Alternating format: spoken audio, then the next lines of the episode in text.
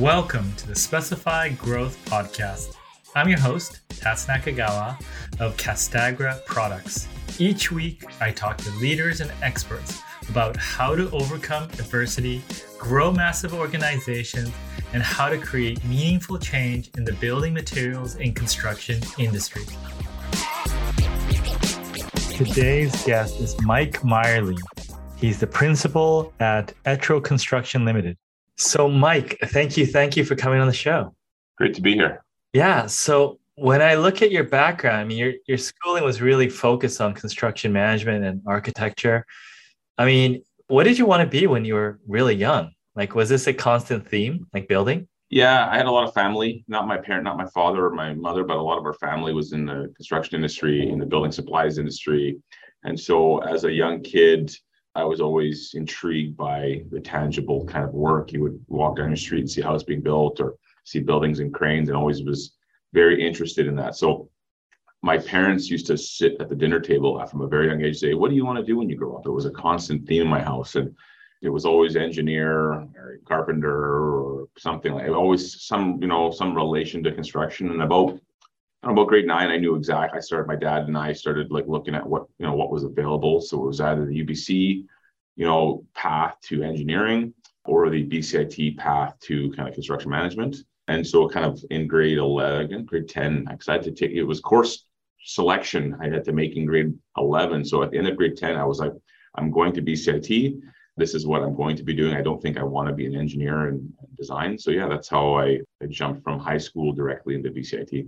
Yeah. So you got your degree, and then did you jump straight into estimating, or did you have something else? I did my 2-year diploma program, which is super intense, like 50 hours a week for 2 years. It weeds out the weak, I'm going to say, the way that the BCIT's got it, but amazing program. Really gives you a good foundation. And then, yeah, I graduated on the Friday or my last class on the Friday. And Monday morning, I was in a desk as a junior estimator at Ledcor and, in an office downtown. So was it what you thought? I mean, there's a difference between, doing it in the classroom and in the field. Was there a difference? Well, you think that you leave school after 2 years and you think you know a lot. And then very quickly, you realize how little you actually know, and that this industry is all about experience. And this industry is all about being, all about learning. So yeah, it was pretty quick. I had a fantastic, even from my first day there to my last, 13 or 14 years later, I was constantly provided with great mentorship every step of the way. And in that environment, everyone was in at 7, everyone was leaving at 6. It was longer days. It was a different environment. But yeah, no, I had a really good experience. And I think estimating is the foundation to any great construction professional, understanding how the bid, how the tender, how the numbers go together is a foundational piece that, if you're a young, construction professional getting into the industry, that's what I believe you should begin, either that or you're starting in the field as a carpenter to work your way up the field route into superintendent. But really in the office, it's such an important aspect that some people, if they go directly into project management and miss that, it's a skill set that is kind of, I would say, foundational to being a great project manager. Even from estimating, project coordinator, project manager, which you just mentioned, what are the keys to being a good project manager? There's lots. There's many core competencies. You have to be great at managing risk. You have to be great at managing finances. You have to be great at managing people and relationships and negotiations.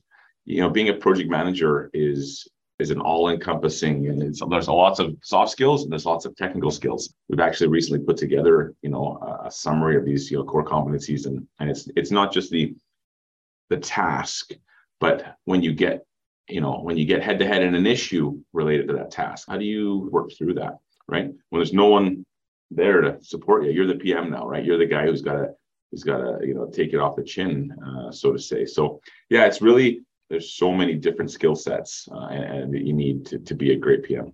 Yeah. So, I mean, you mentioned one which caught my attention, which is managing risk. Give me some examples, some tangible examples of how a PM would address risks or things that you've gone through, what things that you've done to address that risk, because I think that's a lot on other people's mind right now. So Yeah, there's a ton of risk out there right now, a ton of it, and some unforeseen risk that you can never capture. But really, when you look at a project, where are the difficult areas going to be?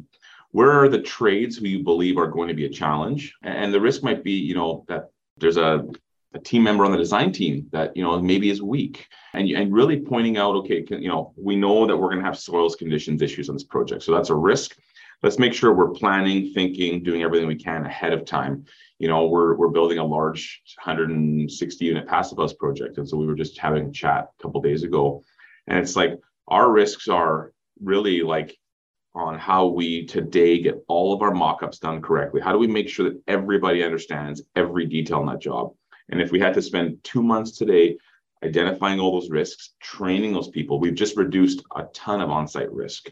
And it comes down to the simplest of details that, we know the framer's never done this before because it's a passive house project, and we've got to wrap LVLs, keep them dry, and then install them in the, with the floor system.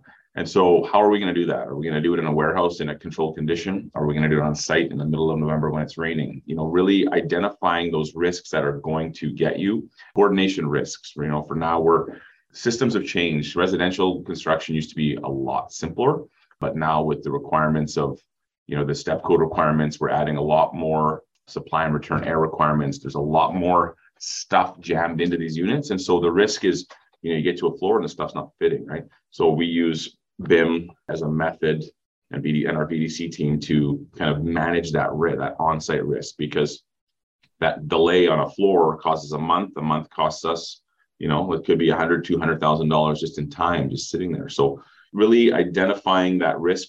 We're working now on all our projects and even in our pre-construction to identify risk registers. What are the things we don't know?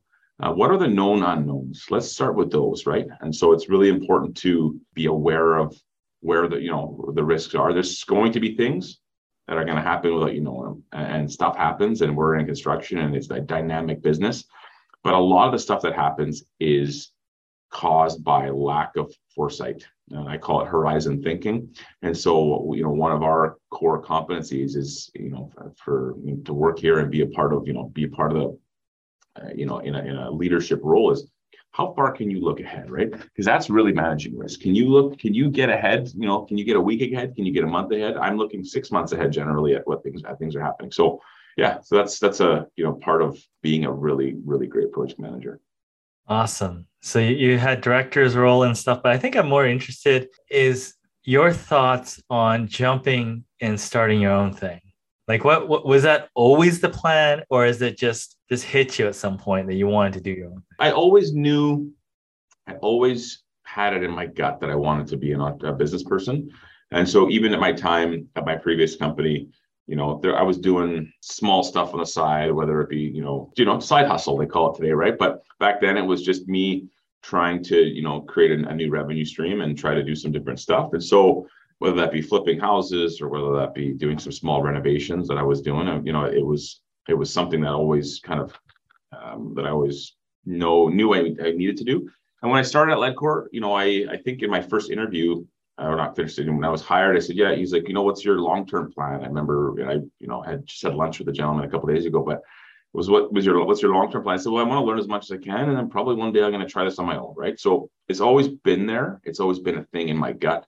And so, but my biggest thing was I needed to be a master of my craft before I decided to make that jump. I needed to have the relationships in place, both in the subtrade market, in the consultant market, in the ownership market.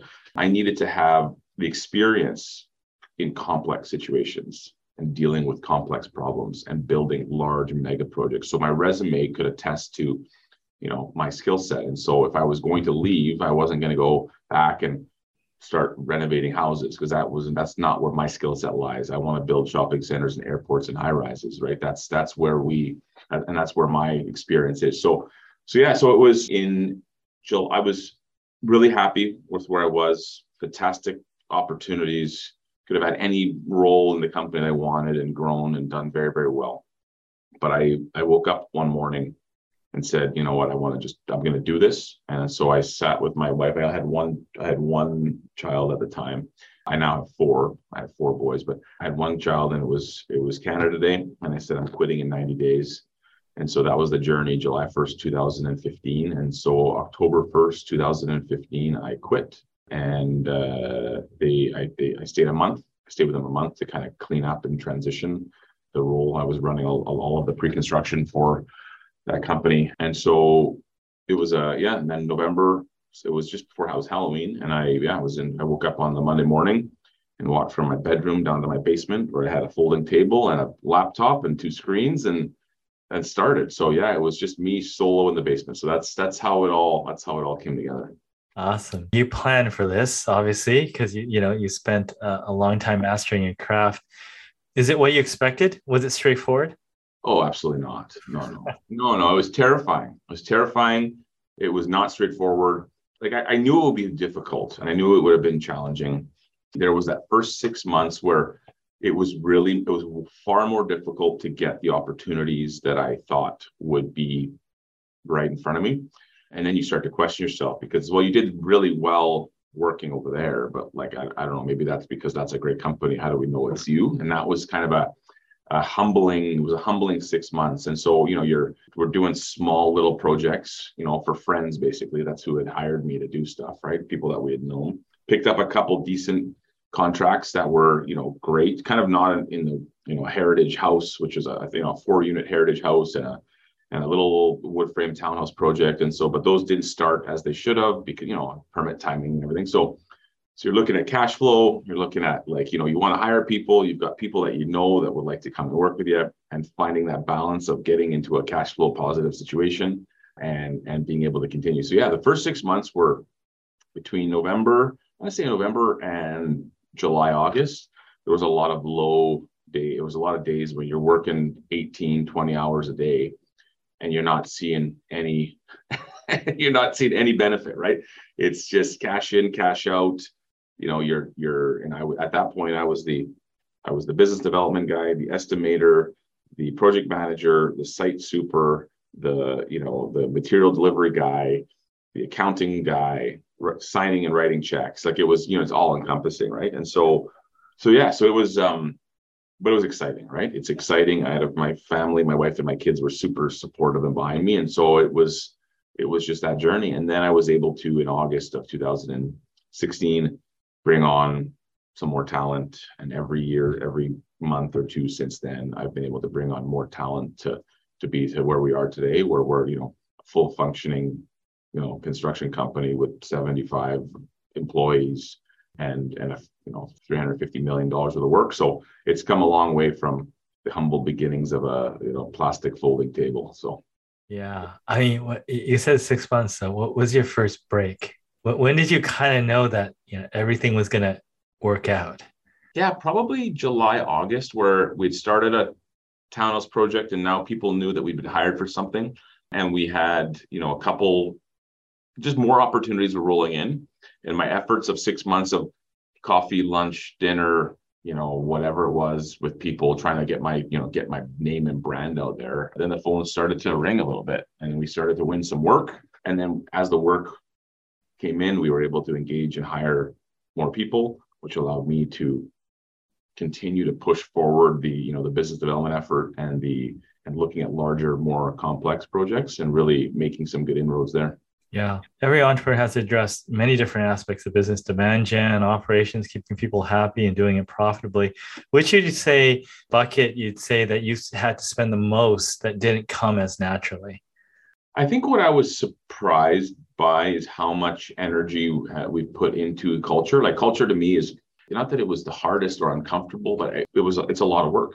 It's so important. And we knew that from day one about being a people first organization and really understanding how important that is. I'm just a nice guy who likes people. I always, and so, but the amount of energy and time we put into it, I just didn't think about it as, coming out of my first, in the first couple of months, it was like, we got to get cash flow moving.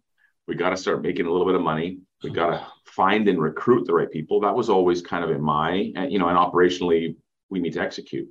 So I was always, those are kind of the fundamentals. And then, but the people side, get the people is great, nurture the people, measure the people, coach the people, grow the people, and build that really great culture that we have today. That took a lot of time and energy, but it's been worth it. Give me some examples on culture, because you said, you know, it takes a lot of time. What are things have you done to cultivate that? You know, as a company, we do lots of events. There's lots of things to bring people together. We have a lounge in our office with, you know, foosball, ping pong, beer taps. It's a place for people to come together and really like spend time outside of, you know, their day to day. We've got a very strong mentorship and we call it People Builder program, where like mentors, coaches, and players are engaging together and, you know, to ensure career development. You know, we're really, you know, I'm following kind of the way that I was raised in the industry, right? Like, you know, really having that great leadership that is connected. And so my office is always open. You know, just yesterday I did a career mapping plan with one of our, you know, younger project managers to really be a part of like his growth and development, and creating that connection is important. And what we've also done is really created these interrelated kind of casual relationships where PM to PM connection is strong, in an effort to make sure that they, you know, if you got a question, you know, ask your peer, right? You know, that your peer is available to coach you and help you. And so we've fostered this amazing, you know, culture of like really collaborating and being, you know, and not being scared or afraid to go and ask the person beside you. Going forward, I mean, you sound like a planner, because someone that spends 13 years really preparing themselves to start a company as a planner. So yeah, thinking ahead, how are you thinking about the risks, the opportunities, and trends for the future? To be honest with you, I'm concerned about the future right now. Not so much for my company, but for the future of our industry. We're seeing unprecedented impact, whether it be inflation or supply chain or labor challenge shortages. And I think we're going to see a significant impact from, you know, a variety of labor associations over the next while that are really going to create challenges for our business. I think I think inflation will resolve itself. My opinion is that it will subside. I think that supply chain will correct itself, you know, in time. But the labor shortage in Vancouver is not in a place where it has any signs of correcting itself. And so my energy right now and my focus right now is how do we train, mentor, coach, and grow the people within, so that we can take a 18-year-old carpenter and turn him into a 25-year-old superintendent or project manager. My other goal is how do we go and get to high school students and show them that construction is an incredible business where you can be in technology, you can be in a collaborative environment, you can make fantastic money. It's not a dirty job. That stigma of construction being a person down a hole, you know, digging a pipe is completely changed. You know, we've got a technology group here. We've got a BDC team. All the tools we use are at the leading edge of technology, right? So it's really opening the eyes of high school students right now, and finding a way to really get in front of them to say, you know what, your fastest way right now in a lot of industries to get to making a really good wage, you know, whether it be $40, $50, $60 an hour, it's probably our industry. And you have a large spectrum of talent that's available. With all of the people that are going to retire in the next 10 years, all of the baby boomers who are set to retire, we are going to have, I don't believe the numbers. I believe the numbers are going to be far worse, because we're already seeing the impacts right now of just crews not having the depth and experience, because there's so much work going on. The mentorship and training programs haven't been great. There's been pockets, like companies do a great job, but our industry as a whole hasn't really embraced, you know, other than, you know, there are great apprenticeship programs. There are those programs, but, you know, if you're a cabinet installer or a flooring installer or a drywaller, like, it's really, you're learning on the job. And if you didn't have the great mentor, you're not going to have the same skill set as though that who did. And standardizing kind of those processes we're seeing is creating challenges related to site time, quality, you know, and you know, and safety for that matter, right? You have, you know, there's just the crews don't have the same level of leadership that they once had. So the other thing that I'm really focused on is getting in the minds of 10-year-olds, right? That's when I started to think about construction and getting marketing or advertising or finding a way to attract 10-year-olds is impossible. But you know who you can market to is 10-year-olds' parents, because 10-year-olds' parents can be told and can be attracted to, hey, like, it's great you're in this business. And so we're starting a little bit of a group between a bunch of the different associations and a number of the institutions, the educational, would be BCIT, UBC, Kwantlen. We're working with all of these to kind of find a way to get some support from the provincial government to push the initiative on, like, if we don't do this, if you think housing affordability is bad today, wait 10 years, because it is going to be exponentially worse. And forget material costs. It's going to be, there are no people available to build the project. And the project that, so that means projects don't get built because we just, there's no capacity, or projects take way longer and become more expensive because there's just not enough available labor. So labor can come to us in a few ways. One is from new entries into the industry. One is from immigration, and one is from transfer people from other industries. And so we have to find a way to change the stigma of construction and create, you know, and it is a very technical, very, very interesting, dynamic, collaborative industry that is, you know, I couldn't imagine something more fun and interesting where every day is absolutely different. And it doesn't matter whether you're work for a cladding contractor or a glazing contractor, an electrical contractor, a mechanical contractor, or a GC, like, it really doesn't matter. It's very dynamic. You get to work with interesting people. You get to build really cool projects. And so to me, that's the focus, is how do we get more young entrants? How do we get in their brains? And if that's going to universities and speaking and telling them the stories of really, you know, incredible entrepreneurs. Like, I've got friends that are plumbers and have made a fortune, you know, building great plumbing companies, starting, learning the trade, getting their ticket, working a few years, getting the experience, going on their own, starting a company, learning how to run a business, understanding the core technical needs to be a plumber, but then bolting on. And some of these guys have just done and have done just fantastic. So yeah, that's the focus. Very cool. When you're not running your business, what do you do?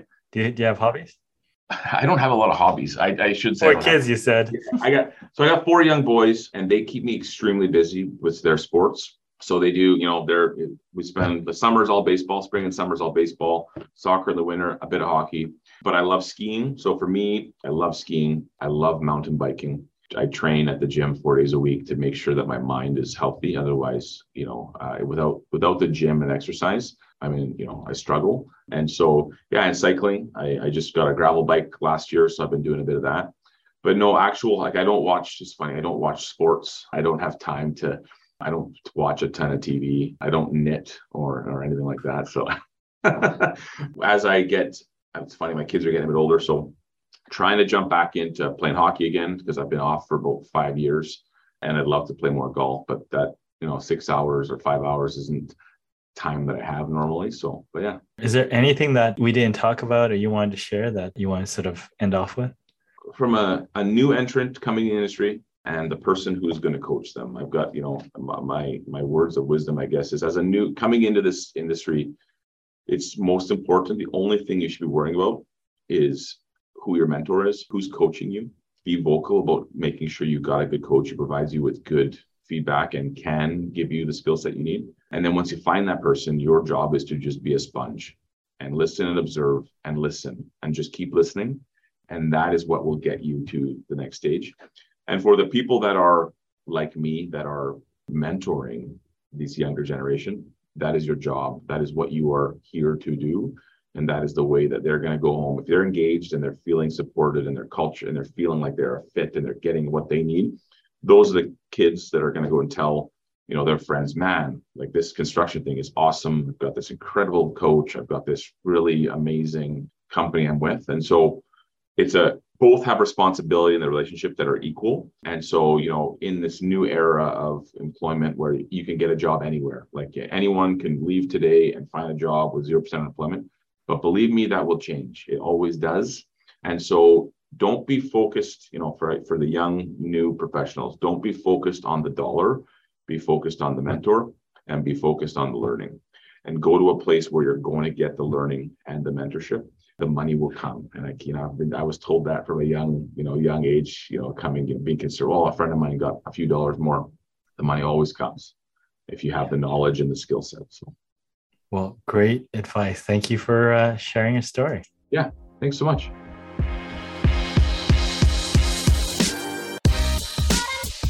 Thank you for listening to the Specify Growth Podcast today.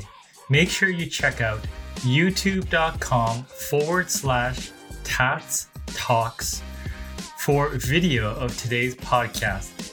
Hit the subscribe button for upcoming episodes.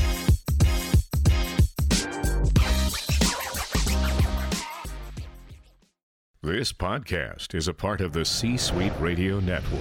For more top business podcasts, visit c-suiteradio.com.